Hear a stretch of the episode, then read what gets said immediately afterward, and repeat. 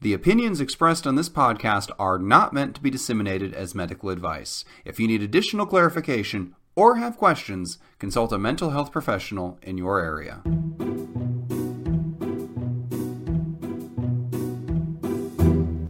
Hello, and welcome to ten minutes to Save Your Marriage, the podcast for a comedy writer, that's me, and a psychologist, that's Steve. Hello, everybody! I, I, I paused, and all you right. kind of got in there. The podcast. I know, we got it now. The podcast where we, we try to solve your long-running relationship issues in ten minutes or less. How are you doing today, Steve? I'm doing well, because we finally have that patter, that pan, that banter, that repartee down pat at the beginning. And we've had so much trouble, so whew, I good sh- on both of I us. I should just cut this whole front section. It just causes nothing but trouble. Let's, let's start off the podcast with a train wreck, and then maybe people, people will trust us. All right, but luckily this question today is not a train wreck, especially since it starts out complimenting me. So let's go ahead and jump into this. All right, here's what the listener wrote in this week. Big fan, love the book, Wrong and Wronger, and ten minutes to Save Your Marriage. I have a question for the podcast. It's not a marriage question, it's more of a friendship question.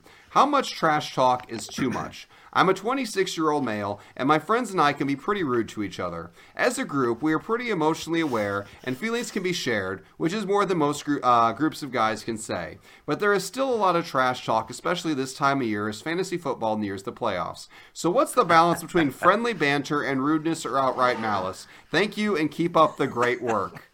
All right, Steve. I'm sure you can relate to this one. Well, I got to sit across from Breakwell every week, and so I'm kind of familiar with the concept. But I'll say this, trash talk, as off-putting as that might seem to the, like if an alien came down and listened to dudes interact, I think they would be horrified. And a lot of women stand back and are like, I can't believe you guys talk to each other that way. But that's actually one of the ways that men learn to express affection. It's uh, the the the grown-up version of like socking your chum in the arm, like that kind of thing. Boys grow up with a lot of com- competitive uh aspects of their lives, and that's kind of how they relate to each other in physical competitive ways. And when you get to be twenty-eight years old and you're playing fantasy football, you guys aren't out uh, trying to hurt each other playing tackle football in someone's backyard anymore. And so the uh, the arena of the gladiators becomes the trash talk. And it's probably a little too much for guys that have some natural aggression that they're trying to work out. If you have some anger in you because your dad was kind of an a-hole or because you had some hard times or you're just in a very stressful life situation, the, the problem with sarcasm is that real aggression can start leaking into it if you're not careful.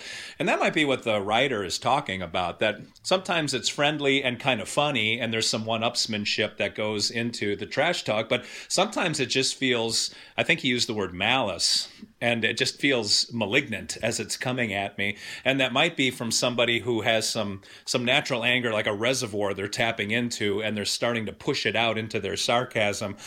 So I would say if that is the case, just call them out on it. And then they'll say, dude, I was just kidding. What's the matter with you? You got no sense of humor? But the message will come across, and usually they'll kind of back it down, be more self-aware, or at least aware of what's coming out of their mouths. Most friends don't want to really go at each other. So if you point it out, I'm guessing your friend will back it down a little bit.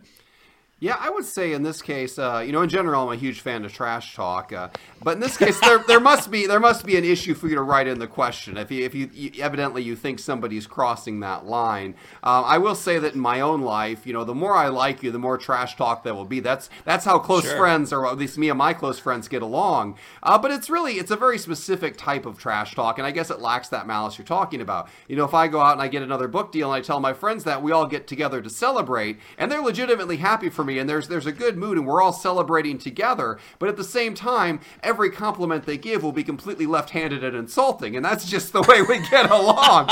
They definitely keep you in your place, and it's and it's wow. hilarious, and it's an enjoyable, and that's and that's how we do things. But at the same time, as they deliver those insults, there's no question that they wish me well, and there's no question that they when they succeed at something, I'm going to give it right back to them. That's just kind of our dynamic. Uh, but I, sure. but there are situations where, you know, it crosses that line, or where somebody, you know, will try that, and you're not necessarily as close with them. Uh, and I will say one type of uh, one type of it that I that I can't stand at all, and my friends and I don't do this, but some other friends groups do, is like the, the jackass type stuff. Like, do you remember those? Sh- I mean, maybe you don't remember those sure. shows, Steve, but like like the physical pranks, the the, the pain, and that kind no, of hey, stuff. Hey, James. My name is Steve-O. Of course I know the reference. Okay. But I mean, okay, my, my wife actually, you know, the my intellectual wife, she actually has her guilty pleasure is all of those movies. And they're hilarious to watch, but I just sit back and think to myself, I could never be friends with any of these people. I couldn't yeah. be friends with somebody who I couldn't trust myself to take a nap around them, lest, you know, I wake up, you know, thrown into the ocean or something. So there, I think everybody has a line for where it is. For me, the line is the physical stuff and maybe the intention behind the words. For the, for the letter writer, I'm not sure where his line is, but evidently he feels it's been crushed, cr- uh, not crushed, but crossed. I hope the line hasn't been crushed. Uh, but I'm going to agree with Steve. I think if you call somebody out on it, and I think when you call them out on it, you shouldn't you shouldn't like take them aside and put a hand on their shoulder and be serious. You know, call them out in a joking way and kind of the spirit, kind of steer things back to where it is. And uh, and chances are it'll correct itself. And if it doesn't correct itself, uh, you know, maybe direct yourself toward another group of friends. I think guy uh, friend groups are super flexible. Uh, you can kind of swap people in and out as you go, so I, I can't imagine you'll have too much trouble in the social dynamic. I'll tell you a story quick. I have a, a group of guys here that are all hockey dads, and so we're all competitive, and we were all athletes growing up, and we're kind of like that. And uh, one of them, I don't remember what I said, but he wrote back, "Are you all right tonight?" And I said, "What are you talking about?" And he said, "Well, I, I always notice you get more aggressive when you're tired." And I thought, wow, no one has ever said that to me, but that sort of made an impact. And I didn't feel shamed or like he was waggling his finger at me, but it did make me more aware of that tendency. Like no one, my wife hadn't pointed it out quite that way because she doesn't have the distance to be able to tell me that without getting into the fray herself. But those are the kind of things that I'm talking about. If you point it out to your friend in a way that's just sort of matter of fact and observant, like he knows me really well, which made me feel good. And he's, he's telling me to tone it down without telling me to tone it down, but I'm much more aware of that now, and I think it's because of him. Yeah, we had a, an incident like that uh, years ago. We always, uh, how we keep in touch, we're scattered all around the country. We get on and play Xbox Live, we play Halo together, and we're a bunch of thirty-year-old guys, and we're terrible, and we're losing little kids, and usually that's okay.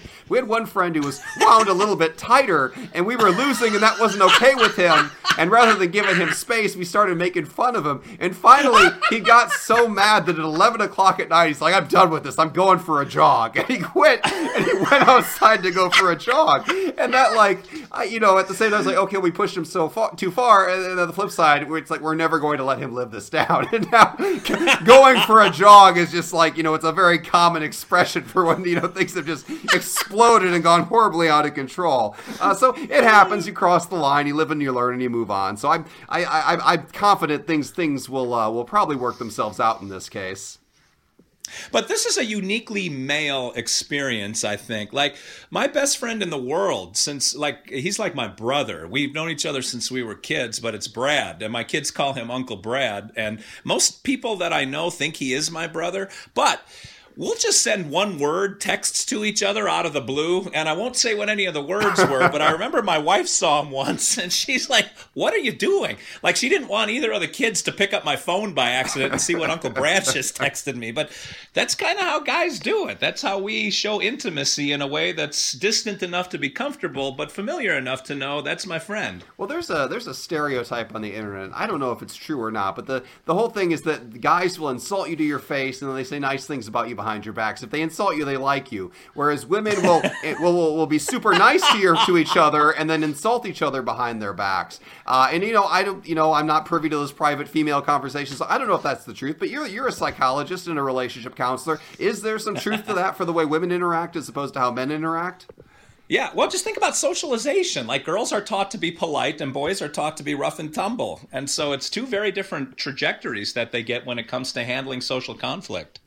I got you. So it's just it's it's built in over the top. It's uh, we we have enforced this upon ourselves. Well, maybe maybe that should be our goal. Maybe we should help help women feel more comfortable trash talking. The world will be a better place. I don't know. I don't think the world would be a better place. Well, my my wife plays Halo with us, and the trash talk gets pretty brutal. I probably would have been better off not having her enter that. Well, women are usually a little more verbal than men anyway, so they can process that quicker. It's not a fair fight. No, it's really not. We're not we're not firing on all cylinders. I'll I'll admit that right here. But I think we I think we solved this one. I think we're good. Uh, any any closing thoughts, Steve? Uh, no, I think we've hit, I had one that sort of floated through a minute ago, but you took it into the women and men. I thought that's a lot more interesting. I'll channel my mental energy into that that's direction. I, no, I'm good. That's what I'm here for, to take us more interesting places than you were going. that's, that's my role here. Well, all right. Thank you for that excellent question. If you have a question you'd like to send in to us, it does not have to be a marriage question. It can be platonic friends. Uh, it can be, you know, boyfriend, girlfriend, parent, child, whatever the relationship is. If you'd like us to weigh in on it and try to solve it in ten minutes or less, you can send your question to James Breakwell at exploding unicorn dot com. That's Exploding Unicorn with the E. And we'll take a look at it. We get these questions in and we enjoy every single one of them. So I do hope you'll write. Uh, and this has been ten minutes to save your marriage. And that's ten minutes of your life you'll never get back.